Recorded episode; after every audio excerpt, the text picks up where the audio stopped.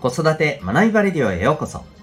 今日もお聴きいただきありがとうございます。親子キャリア教育コーチの前城秀人です。強み、コミュニケーション、主体的行動を引き出し、自分にとって生きる喜びを見出せる、そんな人間力を10代で身につける親子のサポートをしております。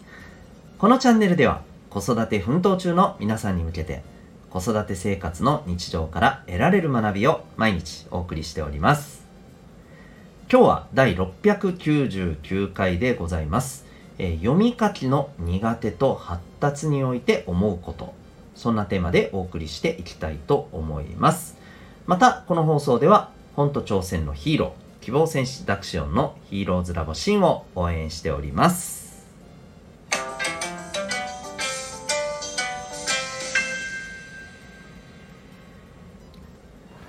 さて、えー、本題の方に行きたいと思います、えー、今日はですねちょっと学習に関する部分になるかと思いますけれども、えー、読み書きの苦手と発達に関してちょっと思うところをですね、えー、お伝えしていきたいなと思います。ちなみに皆さんはですね、えー、読むとか書くっていうことについて、え非常にこう周りと比べて苦手意識をお持ちの方いらっしゃるでしょうか？あるいは皆さんのお子様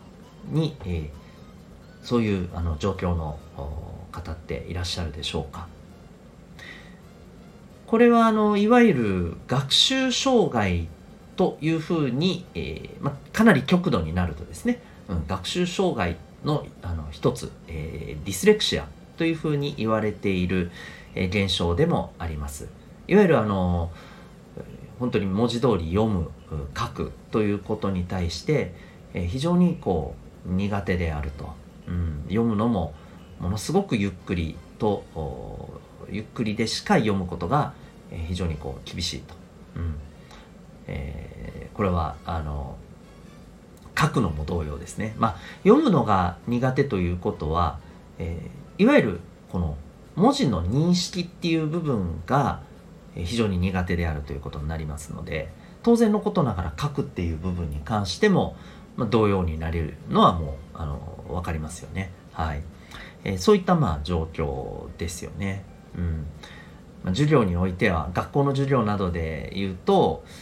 いわゆる学校の先生の板書もうこれがとにかく、えー、目で、えー、追って読んで理解するっていうことが難しいましてやえー、板書をノートに書きましょうっていうことなんかもうあの論外なぐらいにねもうとてもじゃないけど無理だというふうな状況でそこから授業に対してどんどんどんどんねやっぱりやる気をなくしてしまうということにねつながってい、えー、ってしまう、まあ、そんなところがあるわけですよね。うん、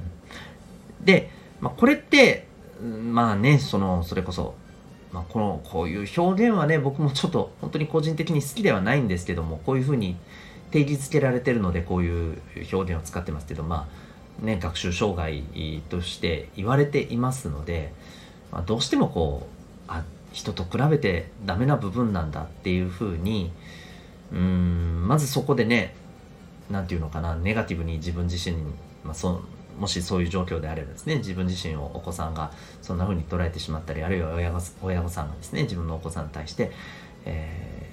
ー、ね、そこで非常にこう気持ち的にああってなってしまうところがまあね感じられてしまうのはもう無理もないかなとは思うんですけどでも正直言うとですね人間ってそもそも得て増えてなんてみんなあるわけじゃないですか。うん、たまたまそこが苦手だっただけでしょっていうだけで。例えば極端な話もうあのサッカーがめちゃくちゃ苦手とか、うん、あるいは僕なんか本当もうその部類になりますけど絵を描くっていうのがもう多分とてつもなくあの僕はダメなんですよ。うん、最近は本当にねだいぶマシになりましたけどね。あのそんな自分でもこういう方法があるよっていうことが分かってどうにかなりましたけどそう、うん、それが分かるまではもう本当にまあ基本的に、えー、絵に対してのこのうん、自分なんか全然ダメだっていう意識なんかありました。だからといってじゃあ自分がねそれでどうかっていうところはないですし、うん、もちろん読む書くっていうところってまあねあの生活や、えー、まあ、仕事っていう部分で広く関わる部分ではありますから当然ねそういうこととは訳が違うんだっていうふうにあの思われるのはもちろん当然だと思うんですけども、えー、まあ、ちょっとそこの部分っていうところを一旦脇に置いといて単純に人間は得て増えてがあるっていうことを考えた時にですね、うん、やっぱりあのそこまで何て言うのかな、まあ、それに対していろんな不便さがあるのはもちろんとしてそれ以上になんか自分自身をあるいはお子さんのことを落ち込ませてしまうように感じる必要は全くないと思うんですよ。うん、であのー、これ考えてみたら当然っちゃ当然の話なんですけど私たちって発達していく中でまずどこから身につけてるかっていうとこの言葉やコミュニケーションってまず聞くところから身につけてるんですよね。うん、ですよね。あの例えば こういう人絶対いないと思うんですけどお子さんが初めてね例えばあの口にした言葉があったりするわけじゃないですか。うんまあ、それが、ね、パパだったりママだったりあるいはあの、ね、例えば、えー、食べるものだったりとかねあるじゃないですか。あれってこうだよって言って文字に書いて教えてました？絶対そんなことないじゃないですか。話してる言葉を聞いてこう言ってくるわけじゃないですか。多分この道筋が違いますっていう人多分ほぼほぼいないと思うんですよね。現代人において、うん、そういうことを考えた時にですねそう。言葉ってまずそもそも聞いて理解するっていうとこから入ってるんですよ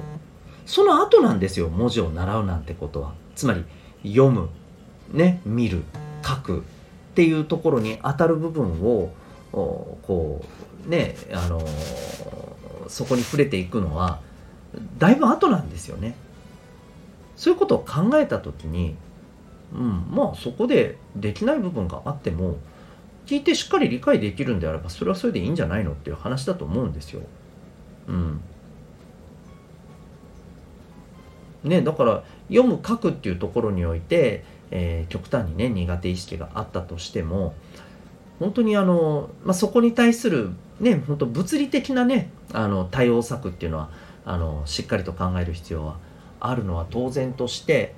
うん、なんか気持ち的にねそこをこうあの変に、うん、マイナスに感じすぎる必要は本当全くないと思うんですよね。うん、であとはあのー、もう一つ言えるのは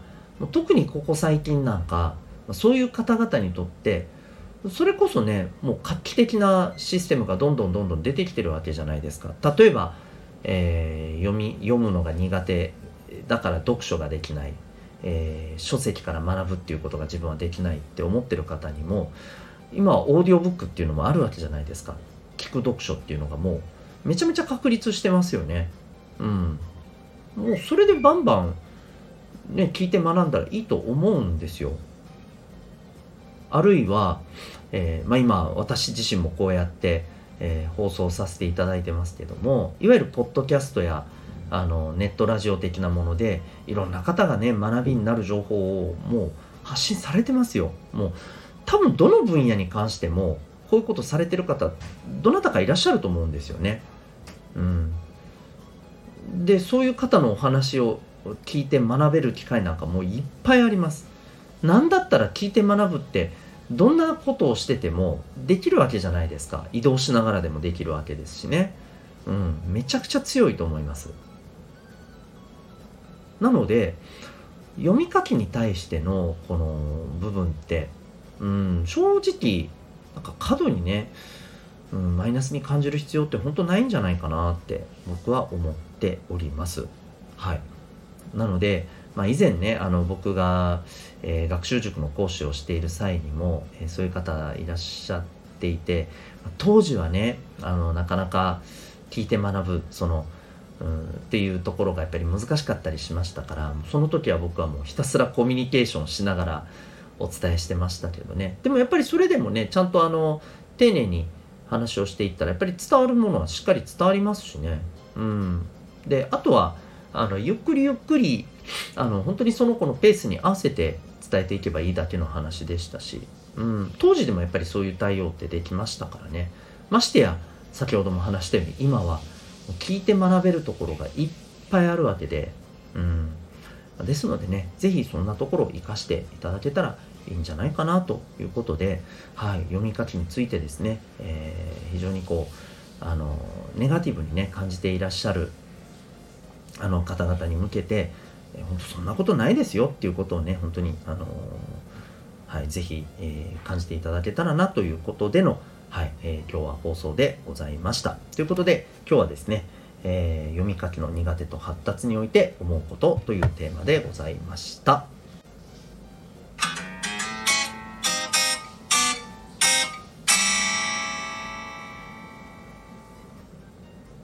最後にお知らせをさせてください。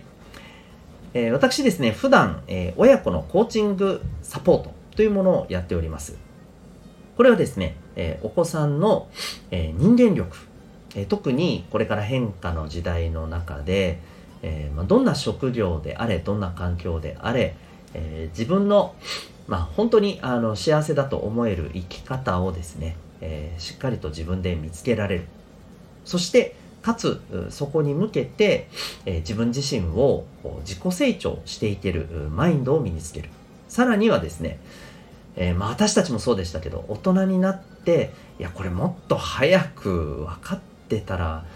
なあと思えるような知識ってあるじゃないですか。コミュニケーションのこととかあとは何よりあのお金のこととかですね。うん。とはマーケティング感覚みたいなのもねあったりすると思うんですけどこういったことをですね、えーまあ、10代なりに、えー、理解できるように噛み砕いて、えー、学ぶことができる、まあ、そんなあのプログラムでございます。はいえー、10代のうちにですね、えー、この部分をしっかりと身につけていわゆるあの自分らしく生きるそんな、まあ、人生を作っていくための土台をですねここで作れるとしたら、えー、非常にえー、心強いと思いませんか、えー、興味がある方はですね、ただいまその体験セッションを実施しております。えー、親子で、えー、大体60分から90分ほどいただいて、えー、コーチングの効果、えー、その受けることによってどんなものが得られるかということをですね、えーまあ、Q&A 方式で、えー、お伝えさせていただいたりまた実際じゃあコーチングってなんか難しいものなのというふうなイメージもあるかと思うんですが、えー、こういう感じなんだねっていうものをこう実感できるようなですね、えー、ミニ体験セッションもやっております。えー、ぜひですね、あのお子さんとですね、ご一緒に、まあ、楽しんで、えー、受けていただけたらなと思っております。あ、それから、あの受講の方法はですね、えオンラインでも可能です。はい。まあ、実際今、私は沖縄におりますけれども、他の都道府県から、え受講されている方もいらっしゃいます。はい。えですので、えー、Zoom での受講も可能です。もちろん対面でも OK ですので、え日時などもご相談させていただいております。興味がある方はですね、ウェブサイトへのリンク概要欄に貼ってますので、ご覧になってみてください。それでは最後までお聴きいただきありがとうございました。また次回の放送でお会いいたしましょう。学びようき一日を